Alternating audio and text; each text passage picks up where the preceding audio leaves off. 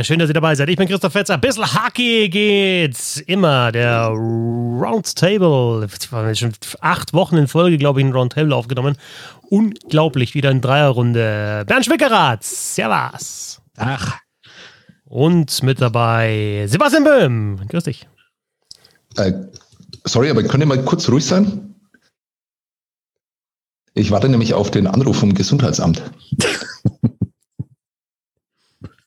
Seit wann? Und wie lange noch? Mann, ich habe mir jetzt echt überlegt bei dem Einstiegsgag, wie lange kann ich dieses hinauszögern, ne? dass es dann so eine legendäre Pause in einem Podcast wird. Also es gibt ja so legendäre Lieder, ja, mit Pause. Also da gibt es ja ganze Abhandlungen dazu, ganze Rolling Stones Sonderhefte, wo es um nur um die Pause geht, halt in den Liedern. Ne? Welches ist das bekannteste? Waiting Room von Fugazi ist ja völlig klar. Äh, weißt du, was äh, bei der Pause geil ist? Wenn du gutes Timing hast, so wie ich, und dann genau triffst, wenn es weitergeht. Wenn du weiter zählst und dann und ich, ich habe die schon ein paar Mal im Auto, im Auto habe ich die schon ein paar Mal perfekt getroffen, diese Pause. Echt? Ja. Auf, auf deinem Lenkrad oder was? Ja, ich habe halt einfach dann er spielt er nochmal kurz. passionierter Lenk Lenkradtrommler, ja, ne, muss ich sagen. Gut, wunderbar. Schön. Ja, okay. Nee, aber da, also, da kommt er nochmal. Sollte man Band aufmachen. Da kommt er nochmal, der, der geht dann nochmal mit der, spielt dann nochmal einmal die Hi-Hat nochmal kurz. Genau. Und also die dann, also wirklich dann, wie viele Takte sind denn das? Das sind zwei Takte, glaube ich, die dann einfach stille sind. Und dann geht's weiter. Und wenn du da natürlich dann wieder voll zusammen bist, tight, dann passt das. Okay, äh, drei Konzertmomente, bei denen ihr gern dabei gewesen wärt. Ich fange an. Äh, äh, LCD Sound System, Abschiedskonzert im Madison Square Garden, haben sie es dann Jahre später selber wieder kaputt gemacht. Äh, fürchterlich, aber äh, diese Stunden, also da wäre ich äh, absolute Nummer eins. Äh, dann gibt's irgendein, keine Ahnung, ich kann mir das Festival nicht merken, irgendwo in Frankreich, Florence in the Machine, äh, Dog Days Are Over, nur für dieses Lied in, bei diesem Festival dabei sein. Und äh, Nummer drei, Fugazi, ähm, Waiting Room, das googelt er danach mal, da gibt es ein Video, irgendwie abgefuckter Straight Edgeler, irgendwas in irgendeinem Keller. Was für eine Dynamik in diesem, was für eine Energie in diesem Raum, da wäre ich auch dabei. Hast du uns schon mal geschickt? Das Echt? Video. Ja. Wirklich? Ja, ja, wo alle, in dem ja. alle nackt sind. Ja, in dem alle mehr nur, nur, nur du nicht, weil du nicht mit dabei bist. ja, also ich weiß gar nicht, was du hast. Ich war beim Abschiedskonzert von Rolling Stones dabei vor 20 Jahren. Also dachte ich zumindest. das reicht mir eigentlich. beim ersten von so worden, seitdem 300 Abschiedskonzerten oder so gefühlt. Mhm, okay. Gut, also mein, mein Gag mit dem Gesundheitsamt, der hat jetzt dann nicht so wirklich funktioniert, weil der hat richtig gezündet. Wir, eine, ja, wir warten eine Minute lang auf den Anruf des Gesundheitsamts, der einfach nicht kommen wird. Naja, egal, lassen wir es. Fangen wir an. Eishockey. Pardon. Äh, fangen, wir mit, fangen wir mit Gesundheitsämtern an oder machen wir dieses Mal weniger Corona und äh, reden ein bisschen über Olympia zum Beispiel? Oh ja, das gut. lässt sich in dem Fall sehr gut trennen, glaube ich. Olympia ja. und Corona ist super zu tun. Ja, ja, genau. Riesenidee. Ja, fang an! Ja, gib, gib, ich fange an, ich fange an, ich fange an. Wir brauchen keine Überleitung, wir brauchen auch okay. keine Einleitung. Wir brauchen einfach nur die Feststellung, dass über dieses olympische Turnier sportlich zu reden ungefähr so sinnvoll ist wie über den Deutschland Cup im November. Ja, das ist, also, das ist ja auch gleich Was ja. Äh, äh, gut, nicht nur bei Deutschland, sondern auch bei ja. Kanada und bei allen anderen Mannschaften, die da dabei sind. Äh, gut, Russland jetzt nicht. Aber ansonsten, äh, sorry, ich bin natürlich trotzdem dabei. Ähm, auch wenn wir über Turnier reden, das Sony stattfinden wird und das sich innerhalb von Minuten und von Fall zu Fall zu einer absoluten Farce entwickeln wird, ähm, deutet sich ja jetzt schon an. Aber ich will ja nicht, dass das so ein äh, Old Man Yelling at Clouds äh, Podcast wird. Deswegen können wir darüber reden, warum wird äh, Kanada Olympiasieger. Und das kann ich überhaupt nicht sagen, ohne dass ich in hysterisches Lachen ausbreche, Herr Schwiegerrat. Ja, dann erzähl doch mal, was ist denn an dieser kanadischen Mannschaft im Rahmen der Möglichkeiten scheiße? Sag doch mal. Also ihr, okay, ihr müsst wissen, der Herr Böhm äh, hat die Short Handed News gehört und hat mir danach empörte Nachrichten geschrieben. Ich hätte, glaube ich, die Kanadier zu sehr abgefeiert. Äh, und jetzt hat er die Chance, das mal gerade zu rücken. Gut, ich habe äh, 3, ähm, äh, 3 Minuten und 21 Sekunden Zeit, mich auf diesen Podcast vorzubereiten. Das hat gelangt, äh, über den ähm, The Athletic äh, äh, Text quer zu lesen. Und da stehen einfach wunderbare Sachen drin. Eric Odell und Eddie Pasquali, der wahrscheinlich anders ausgesprochen wird, ähm, sind von welchem Team gedraftet worden? Boah, gute Frage, weiß ich nicht. Von den Atlanta Thrashers. Ja. Ja, warum nicht? Ist es, ist es, ist es nicht überragend? Ich, ich wusste nicht, dass es noch Spieler gibt, die von den Atlanta Thrashers gedraftet worden sind, die noch aktiv sind. Das finde ich absolut fantastisch. Neun der Spieler aus diesem Kader sind in den 80er Jahren geboren. das finde ich auch absolut großartig. Ja, mehr muss ich nicht sagen. Also der Kader ist nicht ernst zu nehmen und wer wirklich äh, sich darauf freut oder sich darüber freuen würde, wenn Kanada äh, mit diesem Kader das Turnier gewinnt, äh, sorry, der, äh, naja, weiß ich nicht, der hat wahrscheinlich auch Freude an.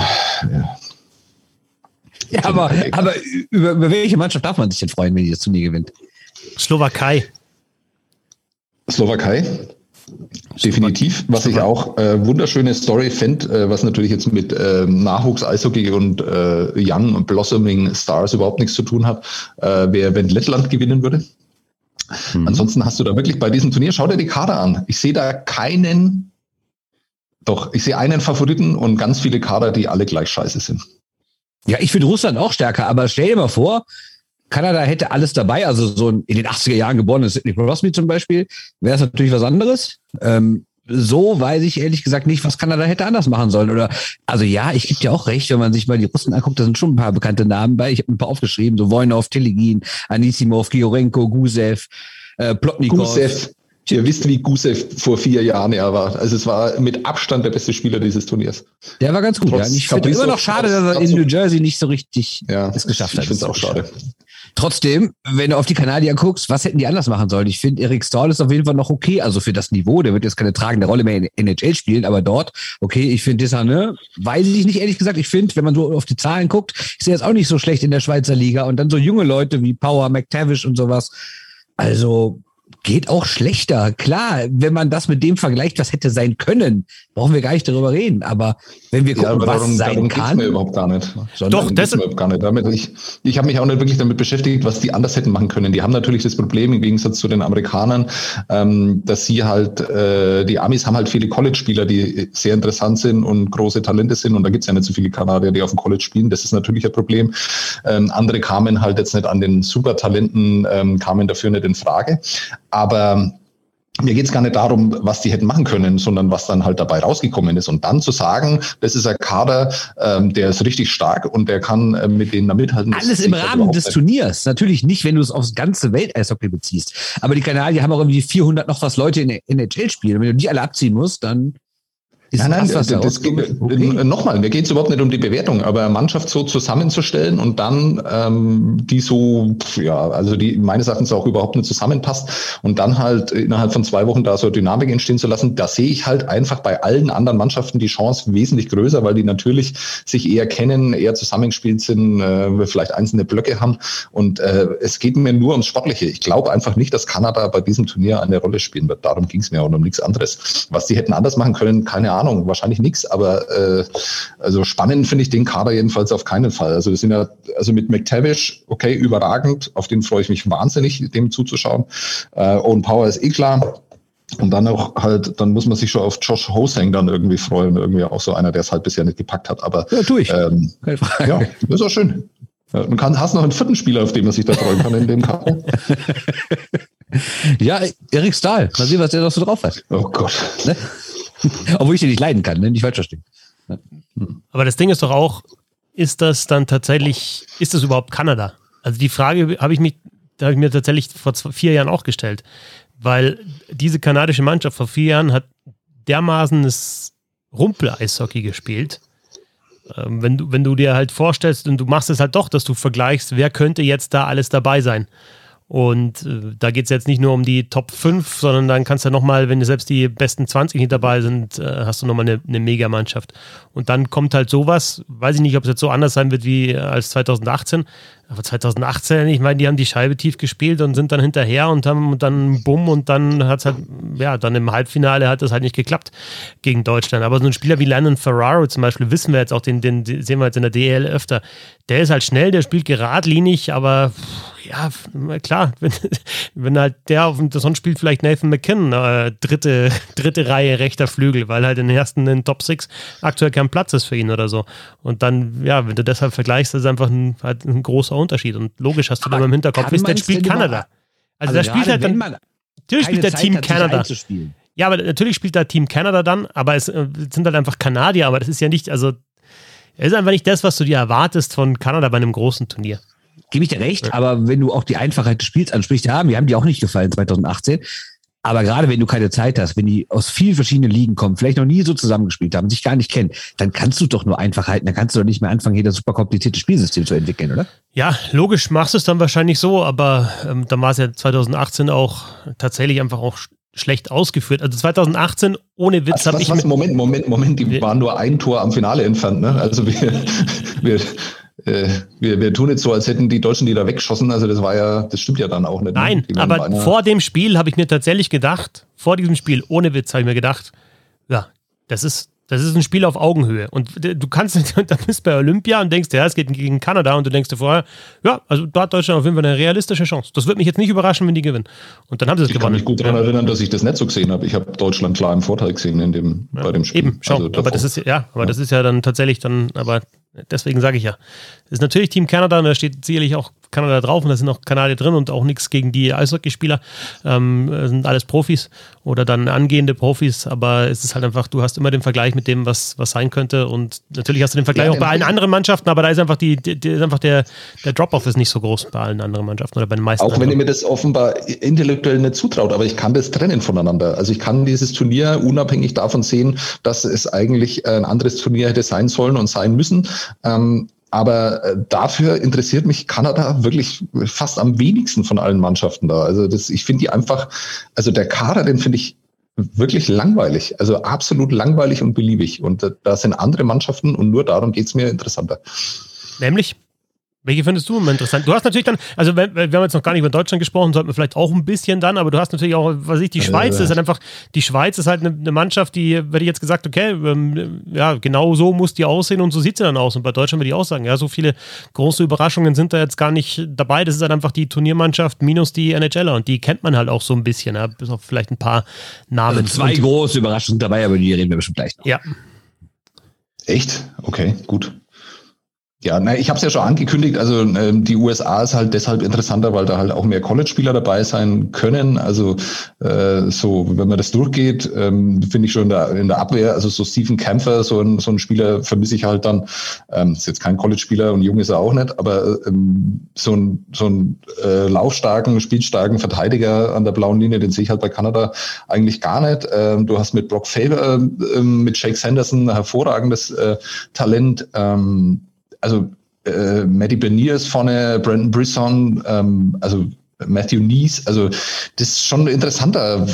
Das erwarte ich mir dann auch von Turnier, das halt so sportlich heruntergewirtschaftet ist wie das und auch von der Bedeutung heruntergewirtschaftet ist, dann will ich wenigstens Talente sehen. Und ähm, die sind bei den Amis natürlich weitaus mehr ähm, vorhanden als bei den Kanadiern. Ja, aber äh, ich weiß, also ich sehe es ähnlich, weil nicht umsonst haben wir alle ja so viel Spaß in der U20-WM. Aber das sind die Olympischen Spiele. Und ich finde es völlig okay, als Verband zu sagen, wir schicken da nicht eine Mannschaft hin für die Zukunft, die sich da irgendwie internationale erste Erfahrungen holen soll, sondern wir schicken da eine Mannschaft hin, die in dem Moment das Beste ist, was wir haben, damit wir wirklich weit kommen. Finde ich bei Olympia völlig okay. Bei der WM finde ich, die ist jedes Jahr, kann man immer noch sagen, ja komm, wie die Amis es früher ja oft gemacht haben. So, wir schicken da die Jungen hin, dieses, gerade die, für die die NHL-Saison vorbei ist, die aber noch zwei, drei Wochen Eishockey spielen sollen, auf ordentlichem Niveau und so. Und finde ich, ist Olympia der falsche Ort für. Selbst in einem Corona-Jahr. Nee, sehe ich, sehe ich anders, weil wir sehen dann nicht die Olympischen Spiele, wir sehen die Karikatur von Olympischen Spielen und dann will ich wenigstens äh, Talente sehen, da will ich dann irgendwie die Zukunft wenigstens dann sehen des Eishockeys, zumindest ansatzweise. Und ähm, das ist meine Einstellung bei dem Turnier. Wer das, dieses Turnier gewinnt, ist mir wirklich scheißegal. Aber dann, dann, dann willst du es ja bei den Russen auch sehen, oder? Weil ich meine, bei den Russen hast du jetzt ein paar Spiele aufgezählt oder da ist der Kader natürlich gut, aber dann, oder von welchen Mannschaften forderst du das dann, dass man die Zukunft zeigt? Nur Kanada oder USA oder halt auch von dann Russland, Finnland, Schweden zum Beispiel? Also sagen wir jetzt mal die, die großen fünf. Naja, ein paar sind ja dabei, so ist es ja nicht. Ne? Also Marchenko bei den, bei den Russen. Ich dachte noch, dass äh, Muka Madulin in der Verteidigung eigentlich auch dabei ist, aber den sehe ich jetzt nicht mehr im Aufgebot. Ähm, zumindest nicht auf Elite Prospects. Vielleicht ist er in dieser Taxi Squad finde ich in dem Zusammenhang auch äh, überragend. Also die haben schon auch zwei, drei Talente drin, so ist es nicht. Ähm, und äh, da ist es halt auch einfach so, dass halt viele äh, fantastische Eishockeyspieler dabei sind. Also Schipjaschow, äh, ja, brauchen wir nicht drüber reden, Gusev haben wir schon erwähnt, Grigorenko, das sind, das sind alles ähm, äh, bei, diesen, bei dieser Art Turnier sind es absolute Weltklasse-Spieler, Wojnov auch. Also äh, bei allem, was der so mit sich rumträgt. Aber das ist vom, vom Niveau her schon eine ganz andere Mannschaft als die Kanadier.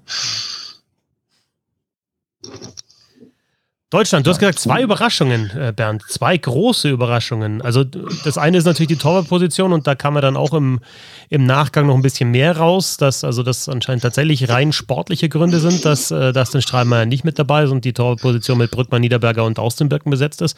Und dann würde mich die zweite große, ist Abelshauser für dich so eine mega Überraschung, dass der mit dabei ist? Ist das die zweite? Wenn du schon direkt drauf kommst, wird das wohl sein, ja, absolut. Ja, also im Verhältnis dazu, wie so ein Witzmann in Berlin spielt, äh, finde ich, ist es echt eine große Überraschung für mich. Also für mich war ganz klar, wenn es zwischen den beiden sich entscheidet, dann fällt Wissmann mit, ganz klar. Ja, weiß ich jetzt gar nicht. Ich habe jetzt, ich habe tatsächlich einfach in den letzten Jahren öfter mal Abelshauser dann vermisst. Klar, der war auch im, zum blöden Zeitpunkt immer wieder verletzt. Ähm, aber hat es leistungsmäßig, finde ich, schon immer wieder rechtfertigen können, auch in der DL, was halt bei ihm auffällig ist dass, das, dass er halt einfach, also er hat wirklich Jahre gehabt, wo er in der DL richtig dominant war und dann aber eine Weltmeisterschaft gespielt hat und dann hast, hat, hat man diese Dominanz halt nicht gesehen. Aber so geht es ja dann wahrscheinlich allen deutschen Spielern, die auch, also Marcel Brandt äh, dominiert in der DL auch mit seinem Skating und kann es auf internationalem Niveau, ist es dann auch nicht, hebt sich das dann nicht mehr so ab. Also das ist dann bei vielen so, dass du halt da einfach dann ein bisschen anderen Spieler siehst oder halt den Spieler, der sich auch an das Tempo erstmal gewöhnen muss oder sein, seine Stärken bei diesem Tempo dann nicht mehr so ausspielen kann. Mm, also da würde das würde ich jetzt nicht Abelshauser ähm, persönlich dann irgendwie ankreiden oder sagen, das ist so ein Problem, das er hat. Ich kreide ihm gar nichts an, ist ja völlig in Ordnung. Ich sage nur, dass bei ihm dieser Unterschied zwischen der Rolle und der Dominanz in der DEL im Verhältnis zu internationalen Spielen für mich die augenscheinlichste ist. Also ich finde, in der DL wirkt er manchmal wirklich, dass du denkst, boah, der ist richtig überragend. Der ist auf, immer, wenn der auf dem Eis ist, merkst du dessen Präsenz. Und bei der Nationalmannschaft, bei Weltmeisterschaften habe ich die Präsenz auch gemerkt, aber im negativen Sinne. Jetzt natürlich nicht immer das eine und nicht immer das andere, aber ist mir schon sehr aufgefallen, muss ich sagen. Ja, aber also ja. Zwischen, zwischen Abelshauser und Wissmann, ja, also möglicherweise jetzt Abelshauser dann halt so das, was man im Hinterkopf noch hat, was er schon gezeigt hat und geleistet hat und, und drauf hat, ähm, werte man das vielleicht ein bisschen zu hoch, aber da würde ich dann auch sagen, ja, den einen oder anderen vielleicht auch, meinetwegen leichter Vorteil Wissmann, aber dann ist es für mich keine große Überraschung, dass Abelshauser im Kader ist. Also ich meine, wir sind ja in einem Eishockey-Podcast und mhm. Eishockey-Podcasts sind ja dazu da, um genau solche Detailfragen minutenlang äh, äh, zu diskutieren. Äh, ich glaube, wir sind uns einig, dass äh, der Unterschied zwischen Abelshauser und Wissmann äh, nicht den Unterschied machen wird, ob diese Mannschaft in der Vorrunde ausscheidet und gegen China verliert oder vielleicht dann doch Silber gewinnt. Also äh, kann man natürlich kurzer, kurzer, ähm, es, ja. kurz, kurz, kurz, kurz dazwischen gegangen. Du kannst, das ist ja das Geile an dem Turnier. Du kannst ja nicht eine Vorrunde ausscheiden. Ne? Du kannst gar nicht, du kannst gar nicht in der Gruppenphase ausscheiden. Du hast immer ein Playoff-Spiel. Wir erinnern uns 2018, ja, dieses eine Spiel gegen die Schweiz. Wenn du das verlierst, dann bist du nicht mal im, im Viertelfinale und dieses ganze Märchen geht nicht weiter.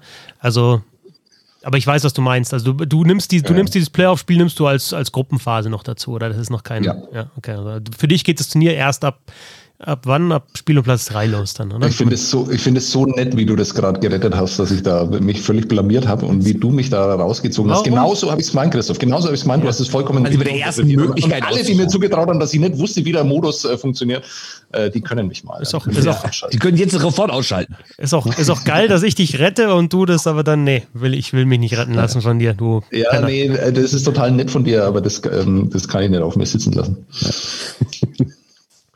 Okay, also Abelshauser oder Wissmann, deiner Meinung nach, macht nicht den Unterschied aus, ob Deutschland im Playoff, äh, Play-in-Game in Richtung Viertelfinale schon ausschaltet oder nicht so. nein, nein, also ich meine, das erwarten die Leute von ja. uns, dass wir genau sowas, vor allem die, die Fans in Berlin und äh, in München erwarten das, dass genau diese Dinge dann diskutiert werden.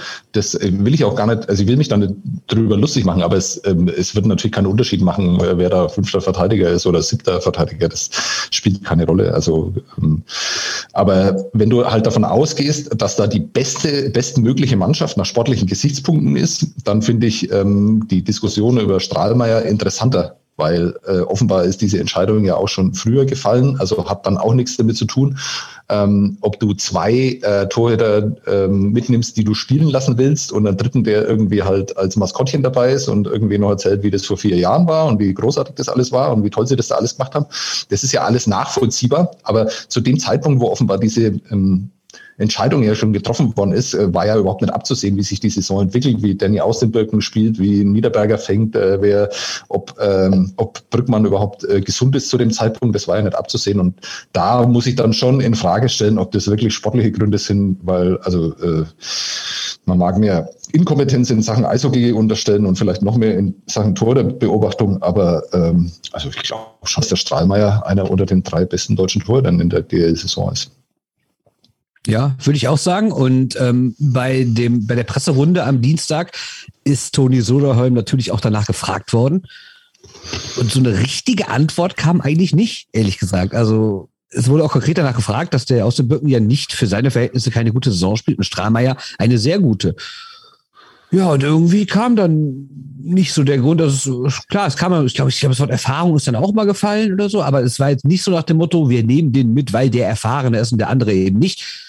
Ähm, ich saß dann ziemlich ratlos und wenn ich dann nochmal überlegt habe, dass man ja Strahlmeier zum Deutschlandcup geholt hat, der ja gerade dieses Jahr wurde uns ja während des Deutschlandcups immer wieder gesagt, dieses Jahr besonders wichtig sei, weil es halt keine andere Vorbereitungsspiele mehr vor Olympia gibt und es ist ganz wichtig, auch das Team zu bilden und dieses Jahr eben nicht so junge Leute, sondern eher schon ein Team, was so, falls die NHL-Leute nicht kommen, das war da ja noch nicht so ganz klar, äh, wirklich dann auch quasi mehr oder weniger zusammen nach Peking fahren kann und da war Strahlmeier klar der erste Torwart.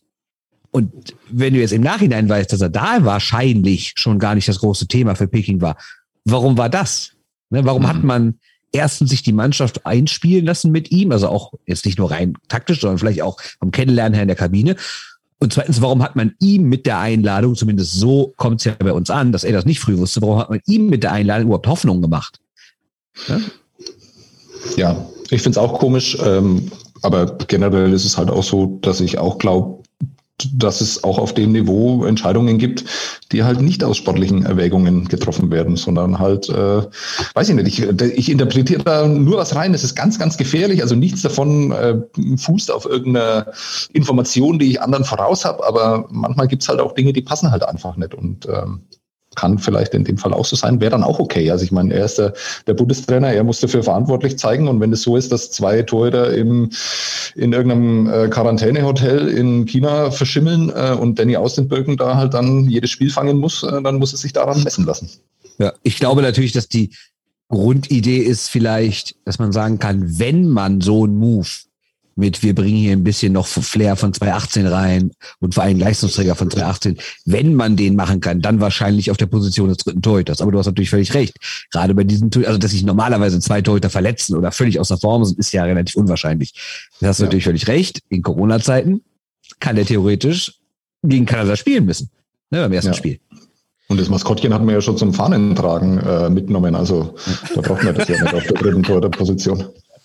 Aber also die Frage ist ja tatsächlich, also das, du stellst eine Mannschaft natürlich auch nach, nach, nach den Gesicht, Gesichtspunkten zusammen, wie, wie funktioniert das in der Kabine. Ja, das sind alles Dinge, die, die wissen wir überhaupt nicht. Welche Spieler freunden sich dann vielleicht mit einer Rolle auch auf der Tribüne an und können trotzdem was beitragen tue mich schwer mit dem Gedanken, dass sich Danny Außenbirken, der 2018 halt äh, als Stammtorwart die Silbermedaille gewonnen hat in Deutschland, jetzt so völlig ohne Diskussion dann auf die Tribüne sitzt. Also weiß ich jetzt nicht, ob das dann da die ideale Position dann für ihn ist oder wenn oder die Besetzung dieser dritten Torwartposition so ideal ist. Aber das muss man natürlich auch mal im Hinterkopf haben, dass, dass eben ja diese Entscheidungen da auch getroffen werden und vielleicht dann auch ein Bundestrainer Entscheidungen trifft, die ja, vielleicht dann sportlich auch gar nicht so relevant sind. Ne? Ob jetzt, äh, also wenn jetzt wirklich Brückmann, Niederberger das Duo sind und der dritte äh, spielt dann eh nicht, dann ist es unter dem Strich machst du da vielleicht keine kein Fass auf und hast dann vielleicht irgendwie eine, eine Diskussion, warum hat man jetzt den Stammtorwart von 2018 nicht mitgenommen und das ist auch nur alles Interpretation, ich weiß es nicht.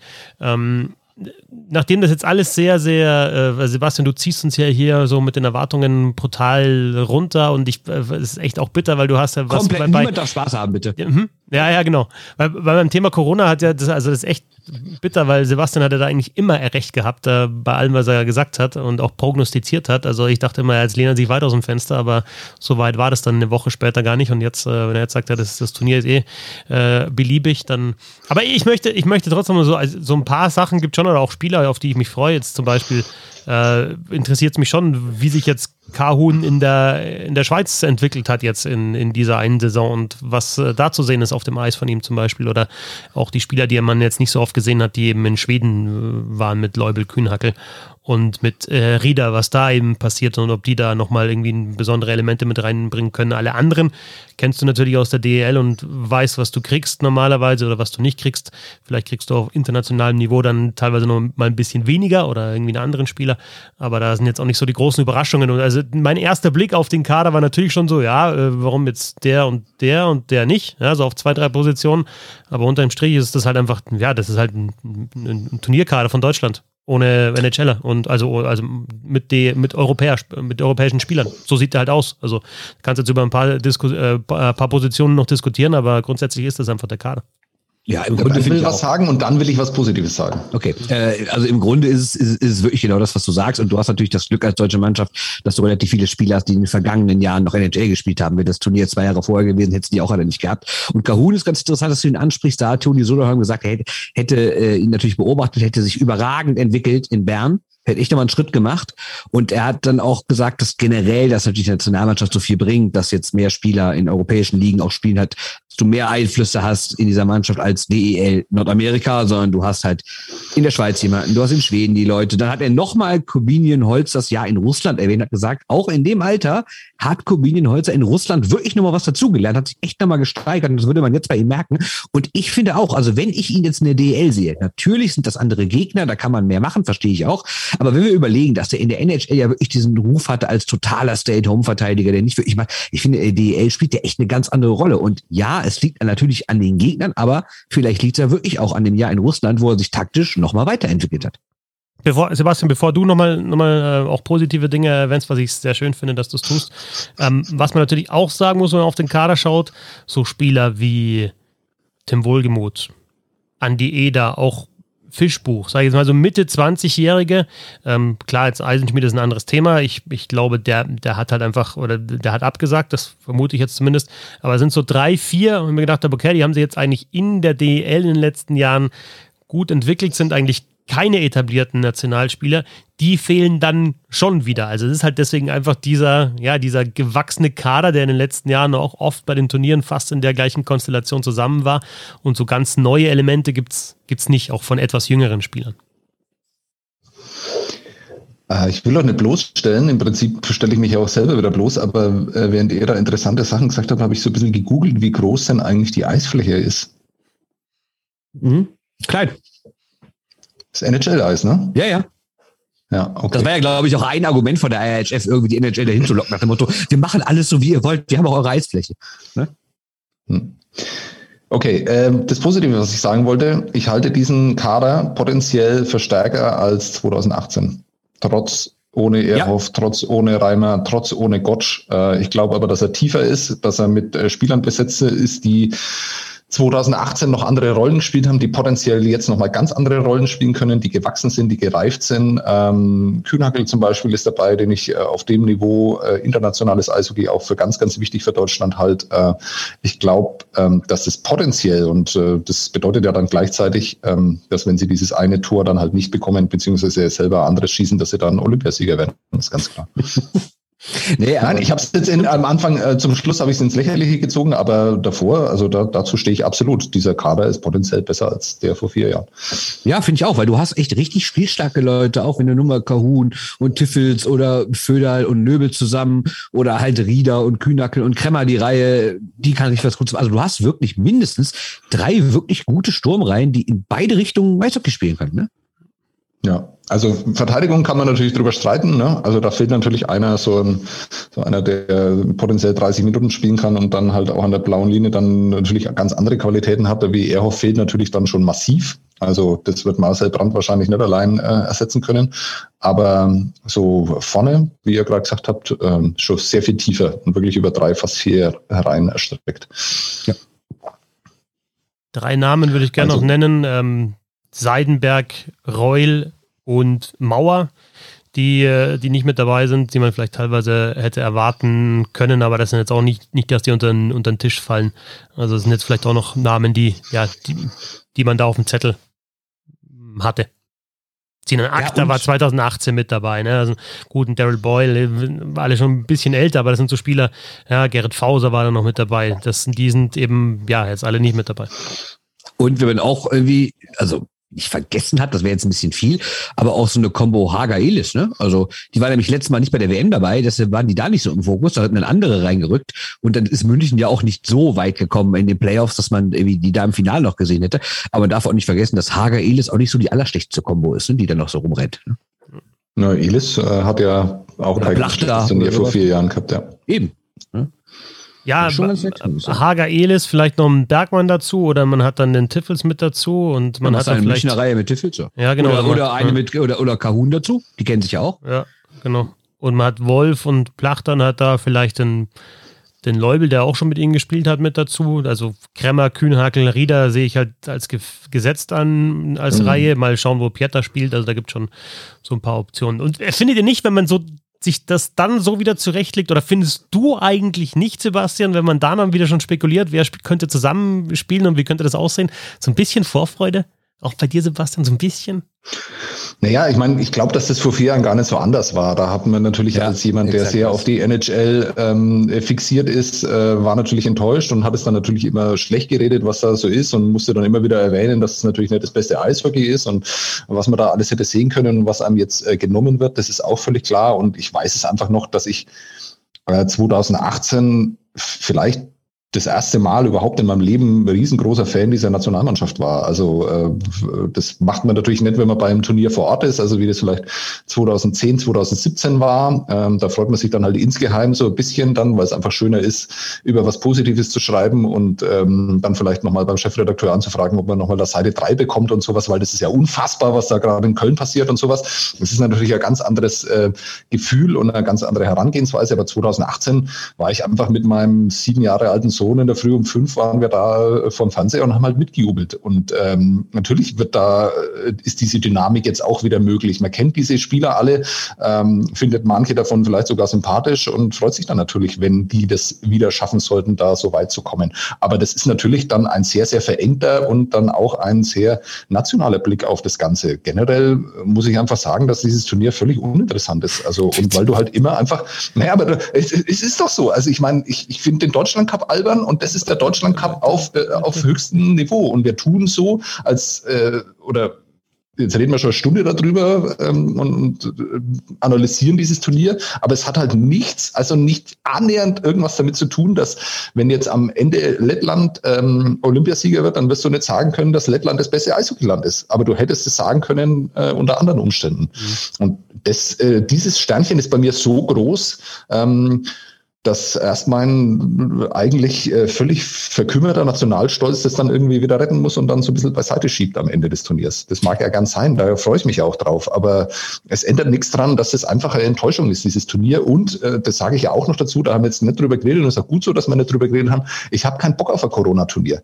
Also du hast bei der Handball-EM einfach gesehen, dass es einfach eine Farce ist. Es ist eine Farce, solche Turniere durchzusetzen und es ist auch wenn du noch so sehr sagst, ja, der hat ein bisschen Schnupfen und sowas, es ist auch gefährlich für Hochleistungssportler, die ihr Geld damit verdienen, weil du nicht weißt, was auch Omikron vielleicht in zwei, drei Wochen, in zwei, drei Jahren vielleicht äh, mit diesen Spielern angerichtet hat. Und das halte ich für absolut unverantwortlich und ich halte es nicht für richtig, dass dieses Turnier ausgerichtet wird. Ja. Und ja, gehe ich absolut alles mit, genau. Und ja. wenn man dann auch noch diese ganzen politischen Sachen mit reinrechnet, dass man ja auch überhaupt keine Lust hat auf irgendwie Olympische Spiele, die ich meine, natürlich ist das immer eine politische Veranstaltung, aber jetzt wird's ja noch extrem ausgeschlachtet und es ist hochpolitisiert, diese ganzen Spiele. Und wenn man dann sieht, wie sich auch das IOC verhält und Thomas Bach sich verhält und generell sich Sportfunktionäre und Funktionärinnen in aller Welt, die sich dazu verhalten, da ist man einfach nur angewidert. Also es gibt diverse Gründe, polit politisch, Corona, das spezielle Eishockey-Turnier, warum man das ablehnen muss. Und ich tue es im tiefsten Innern auch, aber ich weiß jetzt schon, wenn die Spiele laufen und dann siehst du eine Eisfläche und an der Bande ist keine Werbung, sondern irgendwie so irgendein Muster und die Olympischen Ringe, dann hast du irgendwie Bock drauf. Dann guckst du dir das an und denkst dir, ja, und morgen die Schweden gegen die Finnen und die Schweizer, oh, wie haben die denn eigentlich gestern gespielt? Du weißt es, weil du es wahrscheinlich eh geguckt hast und äh, bist irgendwie heiß. Und ich hasse mich schon selbst dafür, dass ich dann doch wieder irgendwie auf, die, auf, auf, auf, auf, auf diesen blöden Trick reinfalle, auch zu denken, ja, komm, jetzt muss man das aber trennen, weil rein den Sport kann man ja schon betrachten. Ja, ich habe immer im Hinterkopf, wie schlimm die ganzen anderen Sachen sind. Ne? Und äh, ne, man nervt sich selber, aber irgendwie kann man da doch nichts machen. Ne? Hm. Ja, stimmt. Ich wäre halt jetzt schon diese Nordkorea-Ultras, diesen Ultra-Block, den werde ich vermissen. Ja, auch das. das. das. war schon sehr schön. Das war auch hoch unpolitisch. Die, die, die gemeinsame koreanische Mannschaft, die war sowas unpolitisch, ja. das war Wahnsinn. Ja gut, aber dafür hätte das IOC damals den Friedensnobelpreis eigentlich verdient gehabt. Also ist meine Meinung. Ist Wenn vielleicht der Infantino, den ich schon versprochen gehabt hätte. Ja, das stimmt, ja. Also wir merken, bei Sebastian liegen da auch so ein bisschen die, die Nerven blank vor, vor diesem Turnier. Ähm, wie, das ist so mein Eindruck, teilweise aktuell in der DEL und dann springen wir zum deutschen Eishockey oder nach Deutschland in die deutsche Liga. Äh, waren so ein paar Szenen jetzt in den vergangenen Wochen, wo ich mir gedacht habe, okay, wo kommt das jetzt her? Also David Wolf gegen äh, Cody Lample, da war ich selber im Stadion hat ein bisschen eine Vorgeschichte auf jeden Fall auf dem Eis gehabt, vielleicht auch äh, abseits des Eises und dann haut Wolf dem Lampel den Schläger ins Gesicht. Dann hatten wir diesen Double, Double Slash, also irgendwie die, die Holzhockerburm aus Ingolstadt, äh, Bodie und, und Borg, die beide innerhalb von ein paar Sekunden da äh, Stockschläge ausgepackt haben und so weiter und so fort.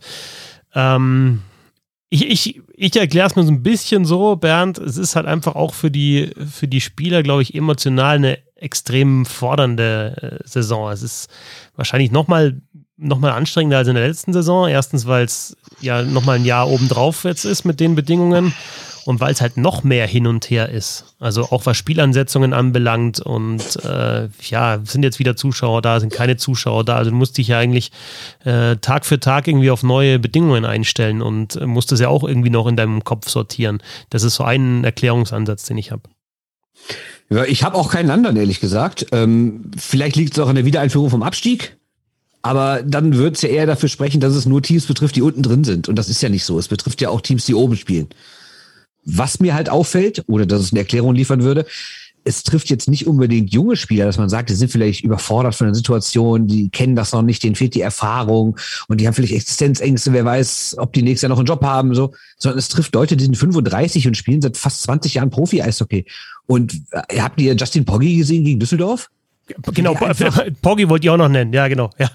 Also wie der einfach aus dem Nichts nach einem Gegentor zu einem 1 zu 1 bei 3 gegen 5 Unterzahl. Klar, man kann sich ärgern, dass die Haie in letzter Zeit sehr viele Strafen ziehen, die dumm sind, sehr viel Unterzahltore kassieren, also Überzahltore kassieren. Kann ich verstehen, dass man da sauer ist, aber es steht 1 zu 1 und dann fängst du an, deine Kelle zu, zu zertrümmern, rennst hinter einem Düsseldorfer her, knallst ihn zu Boden. Es gibt noch eine Strafe und noch ein Tor, du verlierst das Spiel. Also das kann doch nicht einem Mann passieren mit der Erfahrung von Justin Poggi, oder? Geht aber also wieder in, mein, in, Richtung meine Argumentation, weil man dann vielleicht so wieder sagen könnte, okay, gerade die Leute, die schon ein bisschen länger unterwegs sind und äh, vielleicht auch ein bisschen älter sind, Familien haben, für die ist die Situation noch ein bisschen herausfordernder. So würde ich mir das jetzt dann irgendwie hindrehen, ehrlich gesagt auch. Naja, ich glaube, das ist gar nicht so hingedreht. Ich glaube, dass das einfach sehr, sehr naheliegend ist. Ähm, ich wollte das dann auch so, so für mich hindrehen in meiner Argumentation und bin dann zu dem lustigen Schluss gekommen, dass es ja ähm, bei Eishockeyspielern dann halt dann doch immer extremer ist, weil die halt eine andere Art und Weise haben und andere Kanäle, um ihren Frust dann halt irgendwie loszuwerden. Und dann habe ich gemerkt, dass das gar nicht so lustig ist, weil es gibt halt einfach Familien, ähm, bei denen das leider in Deutschland halt Realität ist, dass sich dieser Frust und diese Anspannung und diese, diese Situation, die sich jetzt über zwei Jahre halt zieht, halt auch in Gewalt dann mündet. Und dann, dann hört es halt mit dem Spaß einfach schon auf. Ne? Und jetzt kann man dann über diese Stockschläge, die wirklich also wirklich brutal waren. Also das waren ja wirklich absolute Ausraster. Kann man dann auch so drüber lachen, aber wenn man das dann halt auf diese Ebene zieht, dass es da halt auch viele Dinge gibt, die halt nicht äh, beim Magenta Sport übertragen werden, weil sie irgendwo im heimischen Schlafzimmer oder im Kinderzimmer stattfinden, dann ist es halt einfach eine richtige, richtige Scheißsituation. Ähm, und ähm, ich fand's auch trotzdem gehe ich dazu über, dass ich sage, okay, ich glaube, dass es für diese Mannschaften wahnsinnig belastend ist, dass die ja ihre Arbeit ja nur ausüben können, wenn die Tests dann auch immer stimmen. Also bei den Eisberger mhm. ist es so, die, die seit zwei äh, Wochen geht es jetzt wirklich, trainieren wir an dem Tag überhaupt, wie fallen die Tests aus? Davon ist abhängig, ob du überhaupt arbeiten kannst an dem Tag. Und jetzt kannst du sagen, das kann man dann locker nehmen und vielleicht ist das für manche auch gar nicht so schlimm, dass sie nicht trainieren müssen und sowas. Das ist, unterstelle ich auch mal überhaupt niemanden. Ich glaube, dass es wirklich alles Leute sind, die, die Bock drauf haben, Eishockey zu spielen, die Bock auf ihren Job haben. Und das ist, das zehrt an einem, das macht einen fertig und dann ist es bei den beiden Ingolstädtern zu dem Zeitpunkt ja noch so gewesen, dass sie ja dann noch so eine kleine Niederlagenserie hatten. Und wenn ich da jetzt die, die Ice Tigers dann halt auch noch mit reinbringen kann, ähm, da gab es ja auch zwei Ausfälle. Einen äh, Gregor McLeod, äh, der Spieler. Ich glaube immer noch, dass es natürlich aus einer Aggressivität und aus einem Frust heraus war, dass er aber sicherlich nicht wollte, dass er ihn da trifft, wo er ihn getroffen hat. Also dass der lag ja dann irgendwie so halb am Boden und äh, der Stock ging dann dahin, wo er nicht hingehen sollte und sowas. Ist vom Schiedsrichter komplett übersehen worden. Äh, auch da kann man natürlich drüber reden, ob sowas suspendable ist, ähm, ob das eine Sperre nachziehen muss. Äh, es gab nicht mal zwei Minuten, was halt auch irgendwie kurios ist. Aber die zweite Situation war dann halt von jemandem, den ich extrem schätze eigentlich für seine, für seine äh, Sicht auf die Dinge und auch seine Abgeklärtheit. Aber so wie äh, Tom Rowe mit dieser 1 zu 10 Niederlage bei der Pressekonferenz umgegangen ist, war halt auch uncool. Und äh, erwarte ich natürlich von jemandem, der andere auch ähm, bewertet, vielleicht gar nicht so sehr äh, namentlich, aber so generell über diese Diving-Geschichte haben wir ja schon geredet und sowas. Fand ich alles cool, was er da gesagt hat. Aber dann muss er sich natürlich auch gefallen lassen, dass das jetzt nicht sehr respektvoll gegenüber Doug Shedden war, dann einfach bei dieser Pressekonferenz sitzen zu lassen. Also nur kurz zur Aufklärung ging darum, dass halt Ingolstadt seiner Ansicht nach halt dieses Spiel komplett durchgezogen hat. Also auch beim äh, Stand von 8-1, 5-3 äh, Überzahl halt die vermeintlich beste Formation aufs Eis geschickt haben, womit ich persönlich auch überhaupt kein Problem habe. Also äh, wo da irgendwie ein Code verletzt worden sein soll, sehe ich nicht. Er saß halt so, äh, ihr wisst alle, dass dieser Eishockey-Code ja auch äh, immer dann interpretiert wird oder immer dann halt äh, herausgezogen wird, wenn man es gerade irgendwie braucht. Ähm, und äh, absolut uncoole Situation. Ich glaube aber auch, dass man dann auch sagen muss, naja, ähm, ist auch okay, dass er 65 Jahre alter Trainer, der eigentlich schon alles gesehen hat, nach dem 1 zu 10 halt jetzt auch nicht so gut drauf ist, kann man ihm dann auch mal zugute halten und dann hat er halt diesen Joker jetzt gezogen, wo er dann sich halt mal nicht ganz so cool verhalten hat. Also ich glaube schon, dass die deutsche Eishockey-Liga jetzt auch nach einem sehr, sehr entspannten und äh, guten Corona-Jahr, letztes Jahr haben wir auch schon oft drüber geredet, halt jetzt in der Situation ist, wo sich das, was wir alle erleben in unserem Alltag, ähm, und das vorhin mit dem Gesundheitsamt war kein Witz. Also ich, wir warten tatsächlich auf den Anruf vom Gesundheitsamt, dass ähm, unser Sohn wieder in die Schule gehen kann. Ähm, und zwar warten wir nicht auf den Anruf, dass er wieder in die Schule gehen darf, sondern wir warten auf den Anruf, dass er überhaupt in Quarantäne ist. Also ähm, äh, er ist wieder negativ getestet. Er, die Quarantänezeit ist auch vorbei. Morgen geht er dann tatsächlich auch wieder in die Schule. Aber wir haben vom Gesundheitsamt noch nicht mal den Bescheid bekommen, dass er jetzt in Quarantäne ist. Also da, da stimmt einfach gar nichts mehr und ähm, es ist ein totales Chaos. Und ich will auch die persönliche Geschichte gar nicht erzählen, sondern es geht einfach nur darum, dass das jeder im Moment erlebt und also Mannschaften natürlich auch. Und ich glaube schon, dass man dann diese Häufung von diesen Ausfällen darauf zurückführen kann Ich glaube ja vor allen Dingen auch, dass es gerade ist, gerade in diesem Leben von Sportlern, wo es ja immer darum geht, Sachen zu kontrollieren. Ne? Es geht ja auch immer so darum, ich bin selbst dafür verantwortlich, ob ich ein Spiel gewinne, ob ich oder im ganz kleinen, ob ich einen Zweikampf gewinne. Im größeren Zusammenhang, ob ich ein Spiel gewinne, im ganz großen Zusammenhang, ob ich Meister werde oder absteige. Das ist ja oft bei Sportlern, ne? die sind ja sehr, sehr Kontrollfreaks und die leben ja auch in vielen Bereichen viel, viel kontrollierter als wir. Gerade was Ernährung angeht, was Schlaf angeht, was Partys angeht, was genereller Umgang und Körperpflege und sowas angeht. Ne? Sind die ja ganz anders als normale Menschen, sag ich jetzt mal, ne? also in, in, in normalen Berufen. Und ich glaube, dass die gerade jetzt so das Problem haben, dass die sich denken, Gerade. Doch nicht aber so viele Steilvorlagen für ganz schlechte Käse. Was los mit also, Glaub, glaubst du, dass Eishockeyspieler Deos benutzen? Wirklich, gehen die so weit? Weil du ich meine doch mit Körperpflege nicht nur Kosmetik, ja, man seinen Körper. Der Schwickerer denkt sich, hey, die trainieren oder die spielen jeden Tag, dann duschen die ja auch jeden Tag. Ganz was Besonderes. Absolut, absolut. Da habe ich schon Respekt. Ja. Ist, ist auch nicht gut für die Haut. Also, ne, was ich jetzt eigentlich sagen wollte, ist, die sind immer sehr darauf bedacht, alles möglichst zu kontrollieren. Und jetzt sind die gerade in der Phase, wo sie eben irgendwas nicht kontrollieren können, egal was sie tun. Und das, was du gerade sagst mit diesem, wir warten auf die Testergebnisse, das hat Gernot Trippke auch mal in der vergangenen Saison gesagt, dass er jeden Morgen quasi die erste Sorge war, wie sind die Tests vom Vorabend, vom Vortag ausgegangen? Wird mir irgendwie gemeldet, in Straubing oder Bremerhaven gibt es einen Fall? Oder sind wir gut und die Spiele können halt laufen? Und wenn du dann als Sportler, der noch näher dran ist, da musst du ja gar nicht mal selbst betroffen sein, weil man könnte ja, auch wenn ich es nicht so sehe, könnte man ja sagen, oh, der hat sich nicht ordentlich verhalten, selbst schuld, dass der Corona hat. Aber du kannst ja bei dir alles super haben, aber der Gegner hat einfach drei Fälle, dann spielst du auch nicht. Und du hast dich wieder mental seit drei Tagen auf dieses Spiel vorbereitet, bist vielleicht irgendwie den Gegner, der sich im letzten Spiel nass gemacht hat bei demselben Team. Den bist du aber durchgegangen und dann morgens wieder, ja, Spielfeld aus. Und dann trainierst du dich auf, setzt du dich wieder hin und bereitest dich auf den nächsten Gegner vor und dann wieder Spielfeld aus. Ja? Das ist, glaube ich, total das ist so, ja, unbefriedigend, um mich wieder eine, schnelle, eine schöne Steilvorlage zu geben.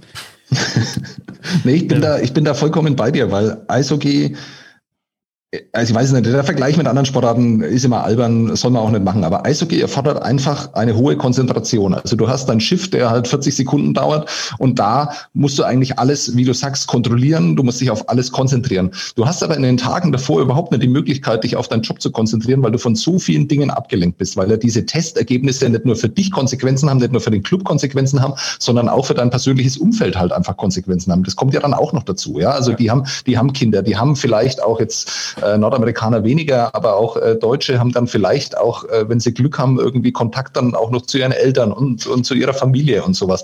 Das spielt alles damit rein. Das heißt, du bist ständig von dem, worauf du dich eigentlich konzentrieren sollst, bist du massiv abgelenkt. Und du hast ein Spiel dann auch von deiner Disziplin unter Kontrolle, wenn du voll bei dem Spiel bist. Wenn du aber nicht voll bei dem Spiel bist und dann das Spiel scheiße läuft, dann kann es halt auch sein, dass du dann halt einfach diese Momente, wo du normalerweise dann halt dann sagst, okay, nee, jetzt bitte keine Strafe, schlechter Zeitpunkt, mach es einfach nicht, äh, halt dich zurück, geh anders in diesen Zweikampf, was ja oft genug auch nicht passiert, aber ganz oft eben auch passiert. Und die, da hast du dich dann vielleicht nicht mehr unter Kontrolle. Ich glaube schon, dass man das so erklären kann.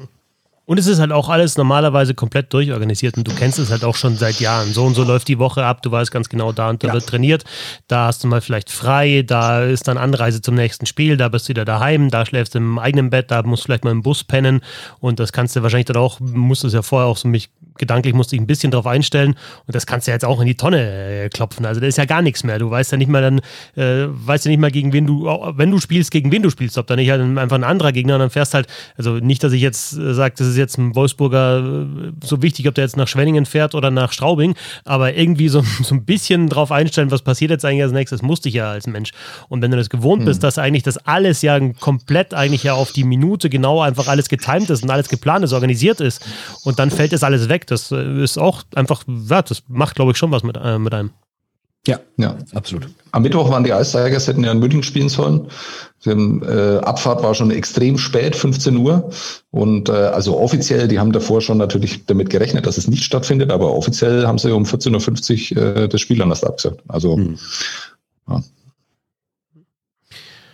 Ähm, ähm, be bevor wir quizzen, wollte ich dir nochmal, Sebastian, äh, danken, dass du jetzt äh, einen richtigen Streak hier im, im, Roundtable aufgebaut hast. Also ich würde fast sagen, du, du machst dich hier langsam zum, ja, zum, zum Iron Man des Roundtables, wirst du schon langsam. Also das, die, die 965 in Folge sind nicht mehr weit weg. Ja? Die 965 in Folge sind nicht mehr lang weg.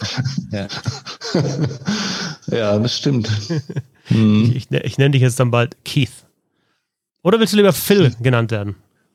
Ich will lieber, ich will, ich will tatsächlich, würde ich lieber über Phil Kessel reden, weil das, ja. also, also man, äh, gut, keiner von uns dreien kennt natürlich äh, Keith Yendel so genau, dass er beurteilen kann, wie professionell der dafür gelebt hat, dass er diese Stichwort Körperpflege. Ja, genau, wie oft der Deo verwendet hat, ja, geht er zur Maniküre, Pediküre, das sind ja alles so Dinge, ne, die muss der moderne Eishockeyspieler einfach mitbringen. Ähm, aber es kann, glaube ich, jetzt keiner so zu 100 Prozent äh, beantworten, wie viel der dann auch im, im Gym macht und sowas im Sommertraining. Und ich finde tatsächlich, bei allen Sternchen, die es auch bei dieser Geschichte gibt, finde ich das unfassbar. 965 NHL-Spiele am Stück, ohne einmal auszusetzen, ist eine unfassbare Statistik und sollte meines Erachtens vielleicht noch höher gehängt werden als so manch anderen Rekord, den wir hier feiern. Aber dass die Nummer zwei, ja, einer Also der, äh, wo, wo man dann Mitte der, äh, ja, der 10er Jahre in der DL und in den 90er Jahren vielleicht auch gesagt hätte, wenn der als DL-Schiedsrichter aufgelaufen wäre, hätte man gesagt, naja, aber boah, so ganz fit ist der auch nicht. Ja. Und wer sich an DL der raucht doch in der Pause. genau, wer sich an DL-Schiedsrichter in der Zeit erinnert, also das waren jetzt keine Asketen, die da auf dem Eis waren, aber Phil Kessel wäre selbst da aufgefallen. Und dass dieser Typ, wie, wie viel hat er, 947 jetzt? Irgendwie so, ne? Ja. Das ist einfach, also ich finde, es ist ein Schlag ins Gesicht für alle, die dann ihren eigenen Ernährungscoach haben und wirklich 365 Jahre lang für ihren Sport leben, ähm, dass äh, Phil Kessel derjenige sein wird, der Keith Yandel dann irgendwann nochmal ablöst, finde ich unfassbar geil. Ja, und Phil Kessel hat dazu ja auch relativ, die wird ja nicht mitgerechnet, relativ viele Playoff-Spiele immer erlebt, weil er ja mit Pittsburgh immer ganz gut weit gekommen ist, ne? Also, das kommt ja, ja auch ja, hinzu. Und, und jetzt auch nichts gegen Keith Yandel, der hat auch gute Zeiten, war ein guter Offensivverteidiger, aber von, vom sportlichen Niveau ist Kessel schon auch nochmal höher einzuschätzen und dann auch einer, auch einer, wo du dir als Gegenspieler mal denkst, okay, jetzt hat er mir da wieder drei eingeschenkt, obwohl keiner weiß, warum und wie der mir davonläuft und äh, diesen Schuss aus seinem Handgelenk äh, zaubert, das auch irgendwie drei Kilo Übergewicht hat, das Handgelenk. Und dann den, den, den erwische ich jetzt mal ja, beim, beim nächsten Zweikampf von der Bande, weil so stabil kann der ja gar nicht sein oder so, so viel Kraft kann er gar nicht haben. Also und dann so jemand zu haben und da zieht es durch mit all diesen ja, Umständen ist schon sehr, sehr faszinierend. Also möglicherweise, Sebastian, the most gifted athlete uh, Hockey knows, Phil Kessel, nur hat er halt vielleicht nicht alles dann komplett rausgeholt, aber wenn du schaust, wie, mhm. also wie der halt, man sieht ja auch nur, also den, ich weiß auch nicht, es sind ja nur die Geschichten und man sieht natürlich die Bilder und dann ist es halt einfach so, dass du relativ schnell zu dem Schluss kommst, der ist nicht hundertprozentig austrainiert. Ähm, ja, aber vielleicht braucht das halt tatsächlich auch gar nicht. Also ich finde das alles noch krasser, wenn wir überlegen, dass ja auch noch gerade Corona-Zeiten sind. Ne? Und wie schnell man ja. sich gerade in diesen Zeiten mal irgendwo angesteckt hat, gerade wenn man in der Eishockeymannschaft unterwegs ist. Ne? Wenn man irgendwie heute das über die Zahl zu lesen, 75 Prozent der Spieler seien schon irgendwie im Covid-Protokoll gewesen in den letzten zweieinhalb Jahren oder zwei Jahren.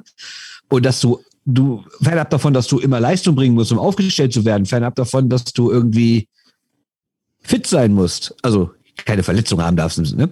Darfst du ja auch nicht Corona bekommen haben. Also das ist nämlich noch krasser. Ja, oder halt, so, also mal schnell so ein Spiel ist ja schneller ver verpasst. Also du bist halt vielleicht mal krank oder keine Ahnung und hast mal, ne, bist ein bisschen angeschlagen, hast eine, eine, Muskelverletzung oder irgendwas, wo du sagst, okay, jetzt das eine setze ich jetzt mal aus. Und wenn du natürlich dann über 900 hast in Folge, dann überlegst du es ja auch, ob du da aussetzt. Aber wenn du jetzt mit 300 oder so sagst, du, ja gut, dann setze ich jetzt mal eins aus. Und, und dann da wirklich kein einziges zu haben, auch bei der Menge an Spielen, also dreimal die Woche teilweise und nie zu sagen, okay, das, das, da bin ich jetzt mal nicht dabei oder da geht es halt jetzt einfach nicht, ist schon ist krass.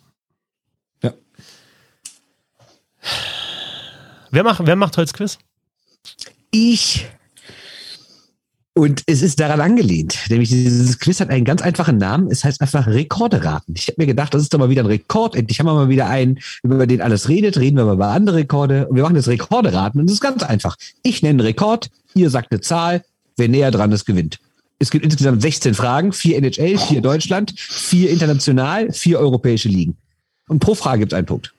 Das oh, sehr schön. Ähm, ich mag das einfach, wenn die Leute sich Mühe geben bei der Vorbereitung von Quizzes. Das mag ich.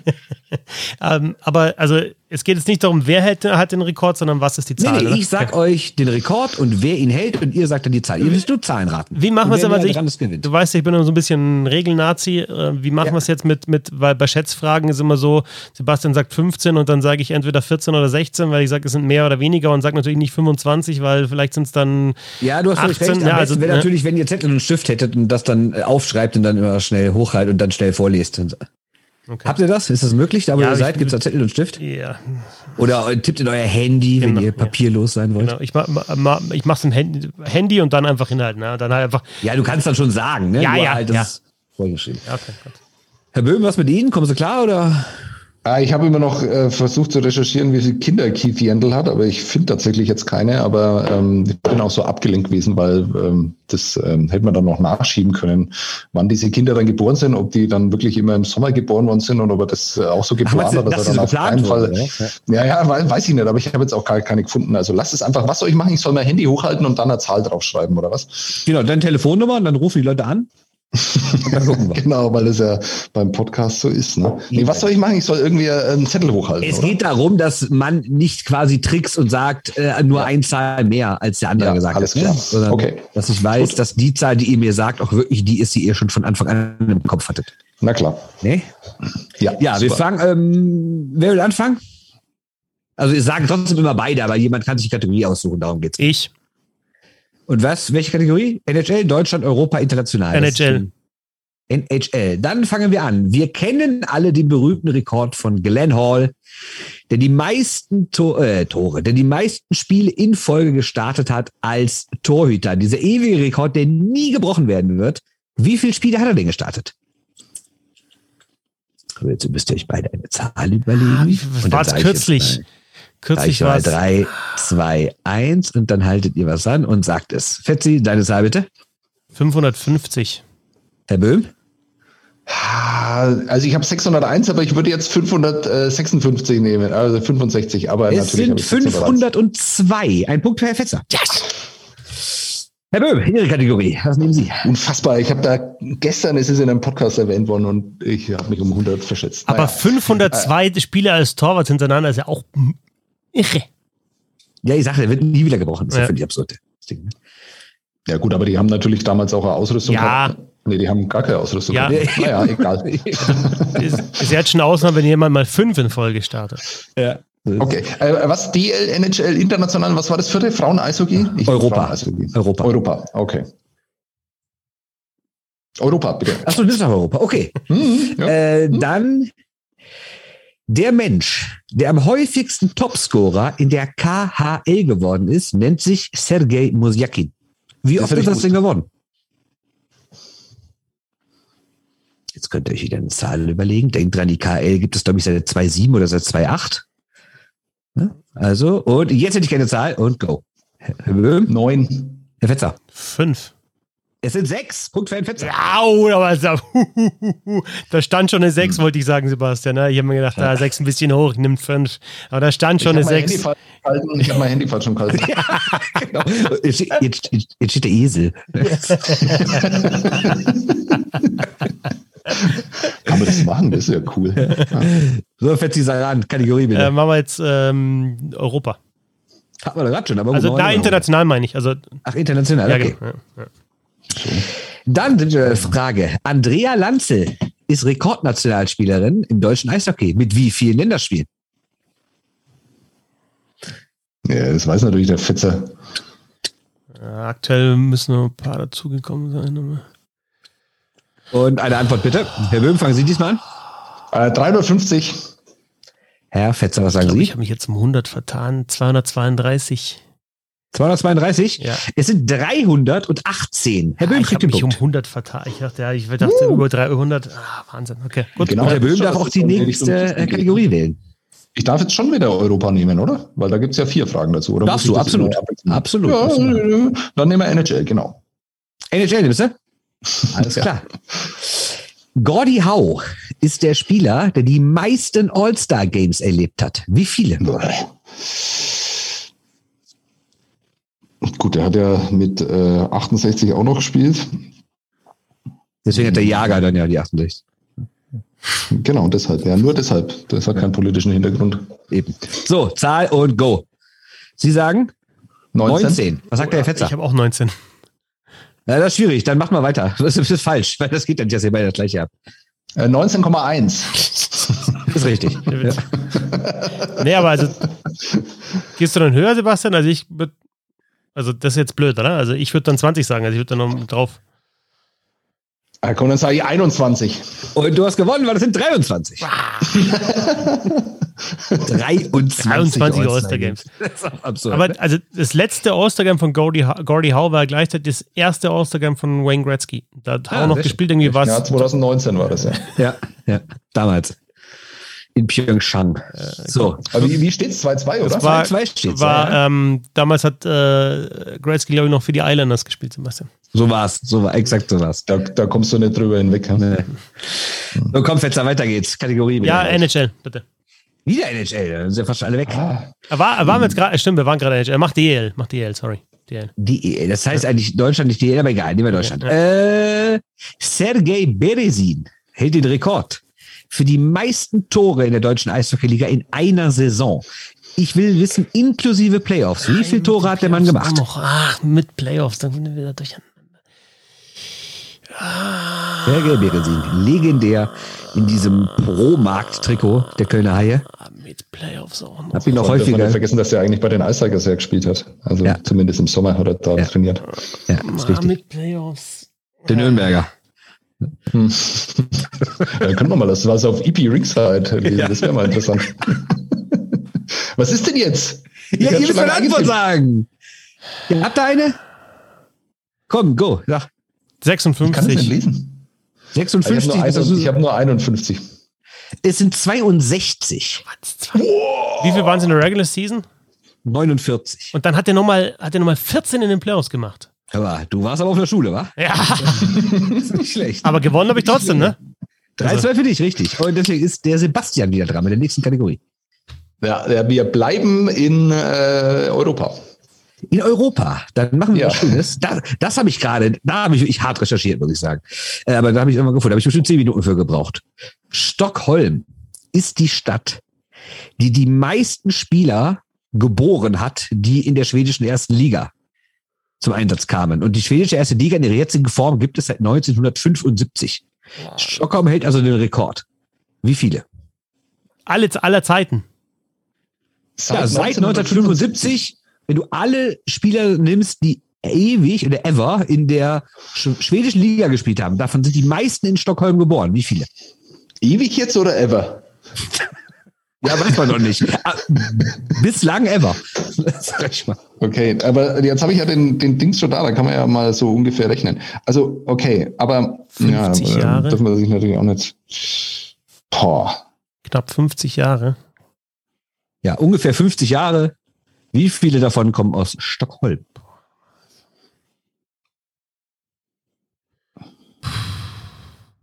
Plus 183. Im Sinn? ja, komm, mach einfach das ja, okay. zu lang. ja, also es ist. Eh nur blöd geraten. Ja, aber da kannst du auch genau. Da kannst, 617. ich habe 937. Uh, das ist viel, viel, viel zu viel. 282 Was? Punkte in Böhm. So wenig. Aus einer Stadt? Das 300 Eishockey-Profis? Ja gut, aber Stockholm ist halt auch die größte Stadt in Schweden, deswegen finde ich das jetzt nicht so wahnsinnig interessant auch. Also glaubst du, dass es die nicht aus Umeå kommen, das war mir schon klar. Äh, aus, Also- Kerp, aus Oulu kommen sicher mehr. Aus Oulu Also, sind, glaube ich, glaube Moment ich, mal, 4000. Moment, Moment, Moment. Moment Kerpet. Oulu. Glaubt ihr ernsthaft, es haben seit 1975 300 Berliner in der Fußball-Bundesliga gespielt? Auf gar keinen Fall. Ne? Deshalb hat man Respekt vor Stockholm. Ja, So, aber weiter geht's. Schweden ist auch ein kleineres Land als, also, als Deutschland. Also es gibt Also auch noch weniger. krasser, oder? So. Naja, aber wo sollen sie sonst Gut, aber Der herkommen? Unterschied zwischen Stockholm und den nächstgrößeren Städten ist doch größer als äh, bei Berlin und äh, äh, egal, das erklären wir dir Weiß ich gar nicht. Bin ich gar nicht sicher. So, Herr Fetzer, Sie haben eine Kategorie, bitte. Äh, Ich bin, äh, mach nochmal NHL. NHL. Mhm. Mike Sillinger hält den Rekord für die meisten Teams, für die ein Spieler gespielt hat. Wie viele sind es? Meistens Scheiße. NHL-Teams, oder? Ich glaube, das hat man Natürlich sogar schon das mal. Ja, ja, das, aber das hatten wir doch mal, da gab es mal ein Quiz dann dazu. Also Wenn bei Pack Soup und wir haben das irgendwie, äh, wir haben das, glaube ich, Ja? ja, ich meine, es sind. Ja, da ging es, glaube ich, darum, die alle aufzuzählen von Mike Sillinger. Das ist natürlich, Das kann sein. ja, Nashville. So, habt ihr was? Go. Ah, nee, warte mal, ich mach nochmal neu. Ja, ich habe was. Jo, Daran. 17. ich hatte auch erst 17, bin auf 14 runtergegangen. Es sind Oh Mann, ich zwölf. hatte das 14 und bin auf 17 hoch. Es sind zwölf Punkte für Herrn Fetzer. ja, okay. Gut. Es steht 4 zu 3 für Herrn Fetzer. Herr Böhm ist dran. Was? 4 zu 3 für einen Fetzer, echt? Ich nehme wieder Frauen-Eishockey. Es gibt kein Frauen-Eishockey. Es gibt Länder und Regionen. Äh, international. international. Wie viele Goldmedaillen bei Weltmeisterschaften und Olympischen Spielen gewann Herr Tretjak? Seid ihr eingeschlafen? Oder? Nee, äh, da Gold, dürfen wir denn mal nur kurz Gold. überlegen, wenigstens. Nee, ihr wart beide gerade so, so eingefroren. Ich habe gerade so ganz blöd in die Richtung geguckt. Weltmeisterschaften und Olympische Spiele. Herren-Weltmeisterschaft. Wenn er jetzt irgendwie U19 Weltmeister geworden ist, was? Ja, Ah, okay, mich okay. Ah, aber es wird sich natürlich umdenken. Ja, natürlich den irgendwie U14 Europameisterschaft hat er gerade mitgedacht. Weil das sind immer so Sachen, da, war, da habe ich eine Zahl im Kopf und dann geht es aber nicht, dann ging es dann nur, glaube ich, um WM-Titel oder eines oder, also, boah, jetzt bin ich jetzt zu hoch. Ich weiß nicht. Okay. Saran? Ich probiere es nochmal mit 17. Oh, ist zu viel. Ich habe 11. Es sind 12 Punkte. Ja. Oh, äh, Richtig gut. Zu 3 macht 8. Frag nochmal also was zu einem Russen. Frag mich nochmal was zu einem Russen. Da bin ich meistens nur einen daneben. Ha! Masjakin, so, Tredjak. So. Gib mir Fetisov so, jetzt. So Gib mir Fetisov. Saran. Vetter. Achso, ich. Ähm, DL. Deutschland. DEL. Also ist nicht DL, sondern Deutschland. Äh, Erich Kühnhackel ist Bundesliga-Topscorer. Ich sage euch aber die Spiele dazu, da wird es einfacher. Es waren 774 Spiele. Wie viele Punkte hat Erich Kühnhackel oh, in der Eishockey-Bundesliga gemacht? Auch wieder inklusive Playoffs. Sorry, aber das wäre tatsächlich sowas wie Basiswissen. Ja.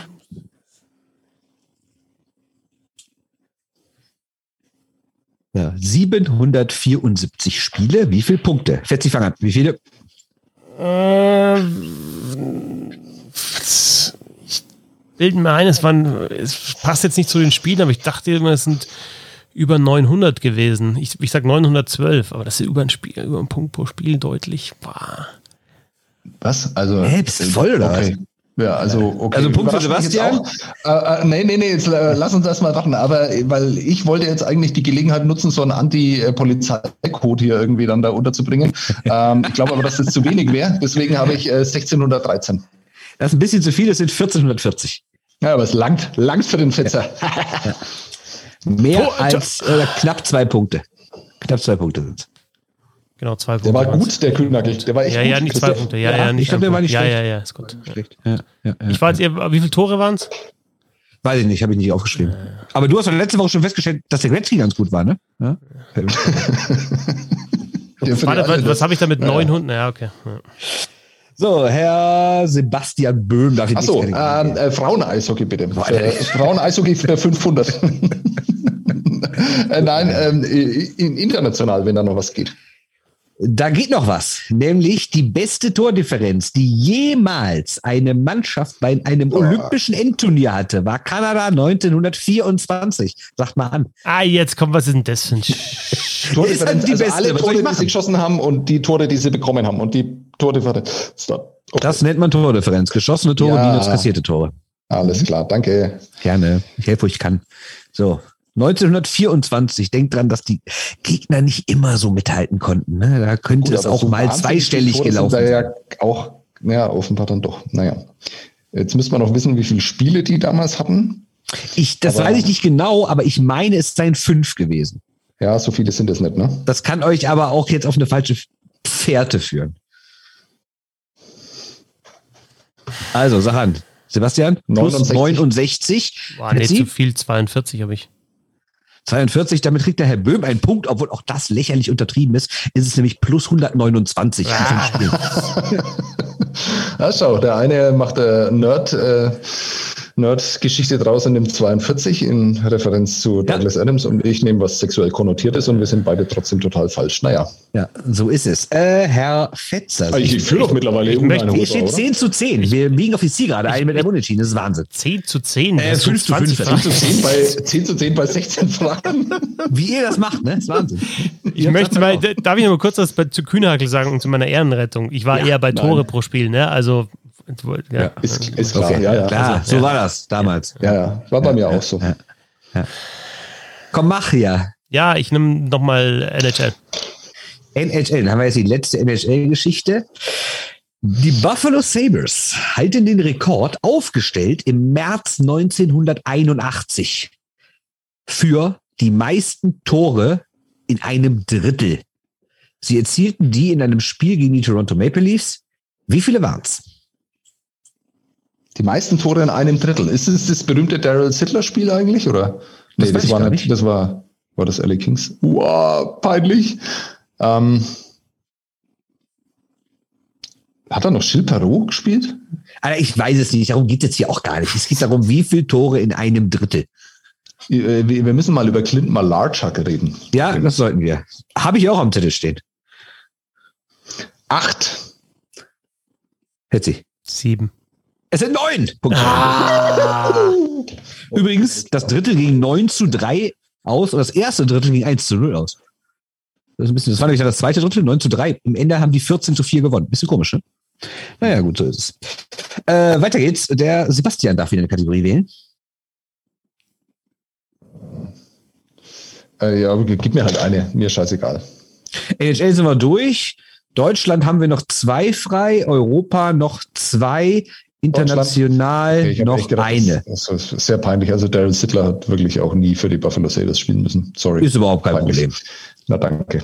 Gut. Also, Deutschland, Europa, international. Äh, Deutschland.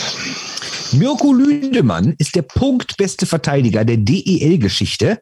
Jetzt möchte ich aber wissen, was ist sozusagen der Rekord für einen Verteidiger in der Gesamtrangliste? Also auf welchem Platz steht Mirko Lüdemann? Hat verstanden? Oh, ja. Also Und der beste Verteidiger in der All-Time-Scorerliste der DL. Auf welchem Platz steht der?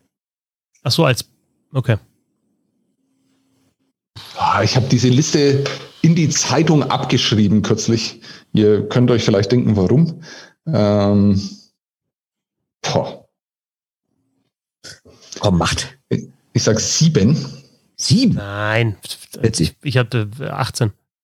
18. Es sind 14. Ah. Also Punkt für den 14. Uh, das steht 6 zu 6. 14 ist an 18. Naja. Das ist richtig. Ja. Fetzi, du bist dran. Du darfst Kategorie wählen. Ähm, was haben wir noch? Äh, wo haben wir noch? Äh, Deutschland, Europa, dann Deutschland. Deutschland. Deutschland.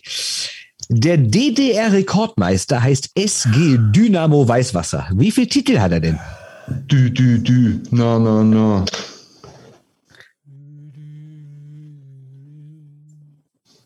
Kommt noch was? Klar. Momomo fehlt noch. Sehr schön. Jetzt brauche ich noch zwei Zahlen. Sie fangen an, Herr Fetzer. 27. 34. Es sind 25 Punkte für Fetzer. Das heißt, es steht 7 zu 6. Und es gibt noch drei ja, Fragen. So Ostblock-Sachen, das ist sein Ding. Ja, ist stark. Ja, ja, drei Fragen. Du darfst aussuchen. Europa oder international? Hühner Gläser Osten von Deutschland. Landshut. Ostbahn. Herr Böhm. Achso, ich soll aussuchen. Europa oder international? Europa, Europa international. international? Äh, Europa. Europa. Das ist ja bekanntlich nicht international. Ihr kennt ja die Legende The Scottish Gretzky Tony Hand. Ja, kenne ich tatsächlich, ja. Ja. Und der hält ja den ewigen Punkterekord in der BHL, das ist die British Hockey League. Die aber wahrscheinlich in der Zeit, in der er gespielt hat, 38 Mal ihren Namen gewechselt hat. Ja. Vermutlich, aber zumindest laut Elite Prospects gibt es Statistiken für die BHL und dort hat Tony Hand 566 Spiele gemacht und ist in der Zeit Rekordscorer geworden. Wie viele Punkte hat er denn gemacht? 566 Spiele. Spiele. Okay, dann kann das nur eine Teilliga gewesen sein, weil der hat sicherlich mehr Spiele gemacht. Ja, ja, es gibt dann noch diverse andere Ligen, wo der dann viele Spiele ja. gemacht hat, aber das ist die genau. Liga, in der er am meisten gemacht hat. Ja. Und äh, kleiner Spoiler, die Zahl ist sowas von absurd, deswegen wollte ich da rein. Ah, nein, das, ist, warum gibst du jetzt dem Christoph diesen Tipp? Ja, ich bin quasi Tony Hand Ultra und du gibst ihm diesen Tipp, dass er da jetzt nicht wieder mit, naja, wahrscheinlich hat er 212 gemacht oder sowas, ja. Ich habe übrigens, weißt du, was ich habe? Ich war ja bei der, äh, als, als Tony Hand in die IHF Hall of Fame aufgenommen wurde, war ja 2017 in Köln, war ich natürlich bei der Verleihung dabei und ich habe mir dann auf das, das, das schicke Hochglanzheft, dazu habe ich mir ein Tony Hand, äh, Tony Hand Autogramm geholt, auf ihn selber drauf quasi, ne, da wo er drauf war auf dem Cover. Wie sitze ich hier? Kann ich dir mal verkaufen für 700 Euro oder so? Ja, warum hast du nicht äh, von Tony Hand auf die, naja. Auf die Hand schreiben lassen jetzt? ja. äh, äh, muss ich als erstes sagen? Ja. 1, 6, 7, 8. Nicht ja. ganz Three Points per Game. Was? Jetzt hier, sagst du. Ich habe 1868. 1868? Ja. Dann hast du gewonnen, weil das sind 2567. Ja, man hat fünf Punkte pro Spiel gemacht. Fünf Punkte pro Spiel? Ja, fünf Punkte pro Spiel. Ja. So, steht 8 zu 6. ist geil, ne? Betsy, du bist dran. Also ich, ich kann nur noch ausgleichen, oder? Was haben wir denn du Kannst du noch ausgleichen. Einmal Europa, einmal international. Ja, dann international. International. WM-Topscorer bei einem Turnier, es geht nur um ein Turnier, wurde der Tscheche, haben die sprechen richtig aus, Wladimir Zabrocki. Das war 1947. Wie viele Scorerpunkte hat er denn in einem Spiel, äh, in einem Spiel, in einem Turnier gemacht? In einem WMN-Turnier? Das ist wahrscheinlich auch wieder damals. völlig abstruse Zahl. Der ist aber der, Wladimir. Der Wladimir oder der Lubomir? Weil die haben ja beide damals gespielt. Der Vladi war's. Hm. Ja. ja, komm, sag an hier. Fetzi, fang an. 37. Herr Böhm? Nee, das ist ja, das wäre ja dann, nee, kann nicht sein. Also ich, äh, nein, 19. Ohne Scheiß, es gab selten einen würdigeren Sieger dieses Spiels. Es sind 37. Wahnsinn, das, das wusste ich noch. das wusste ich noch. Aber jetzt machen wir trotzdem die allerletzte Frage auch noch. Schweizer Rekordmeister ist der HC Davos. Wie viele Titel? Gott, das habe ich auch schon mal geschrieben. Ja. Mhm, ja. Gibt es einen Erdrutschsieg mit 10 zu 6 oder gibt es einen okay Ich glaube, es gibt einen Erdrutsch, es gibt einen Erdrutsch 9 zu 7. Und ja, aber äh, es ist einfach peinlich, weil es, also Sieb ist äh, quasi Hilfsausdruck für mein Hirn. Komm, sag an hier, zack, zack. HC Davos, wie oft Meister? Fett die Sachenzahl. 12. 12, wo lebst du denn? 23. 31. Was? Eine, ah, okay. Also, ja, das ist ja, das ist ja quasi hat Herr Böhm den letzten Punkt geholt, aber insgesamt geht dieses Spiel mit 9 zu 7 an Christoph Hetzer. Herzlichen Glückwunsch. Der Rekordmann ihr, der Rekorde. Ihr seht mich nicht in Tränen nahe, sondern ihr seht mich begeistert klatschen. Ja, ja, wirklich. Respekt. Wieder, also wieder, wieder ganz schön bitter in manchen, in manchen Antworten, aber mein Gott. Ich, ich schieb's immer noch so ein bisschen auf diesen Quiz-Charakter. Ich bin immer sehr, sehr aufgeregt. Ja. Das stimmt, du nimmst es auch ernster als äh, andere. Nein. Ja. Es ist halt Doch, halt einfach, also ich finde so tatsächlich jetzt dann irgendwie, also, da, also so Gretzky, meine 35 letzte Woche zu Gretzky, 50 äh, und 35, hat mich so ungefähr vier Tage verfolgt, vier Nächte vor allem. Ja. Falsch war. War aber auch wirklich peinlich. Ja, saupeinlich. Und jetzt halt Gut, irgendwie. mich wird das mit den, dieser schlechte Gag mit den Islanders wird mich vier Jahre verfolgen. Aber okay. Ja. Habe ich verdient. Wie komme ich auf 12 jetzt bei Davos? Ich dachte, das immer so, dass es bei in der Schweiz so extrem ausgeglichen ist, dass dann mit 12, 10, 8, 6, aber so 31, krass. Mhm. Vielleicht habe ich, äh, gibt es da nochmal Unterteilung zwischen ähm, ist dann irgendwie ab oh, National nee, League oder so. Du hast gewonnen. Keine Ahnung. Christoph, ja, ja ich gut sein, Junge. Der Roundtable mit Quizmaster Bernd Schwickerath äh, auf Twitter. Bravo. Folgt ihr mir schon alle. Bravo. Saustarkes Bravo. Quiz, Wahnsinn. Vielen Dank und äh, Sebastian Böhm war mit dabei. Danke dir. Ja, stimmt. Twitter-Handles. Ja. Äh, nee, war auch toll. Ohne Witz, war toll. Ne? Danke, dass du da warst. Und wenn keiner Olympiasieger wird, dann tanze ich, dann, dann tanze ich auf deine Asche. Genau. So, so. Eric Odell auf, äh, ja, auf Pasquale. Pasquale. Ja, genau. Der hext so, alles raus. Jetzt noch, jetzt noch ein bisschen Körperpflege und dann ins Bett. So machen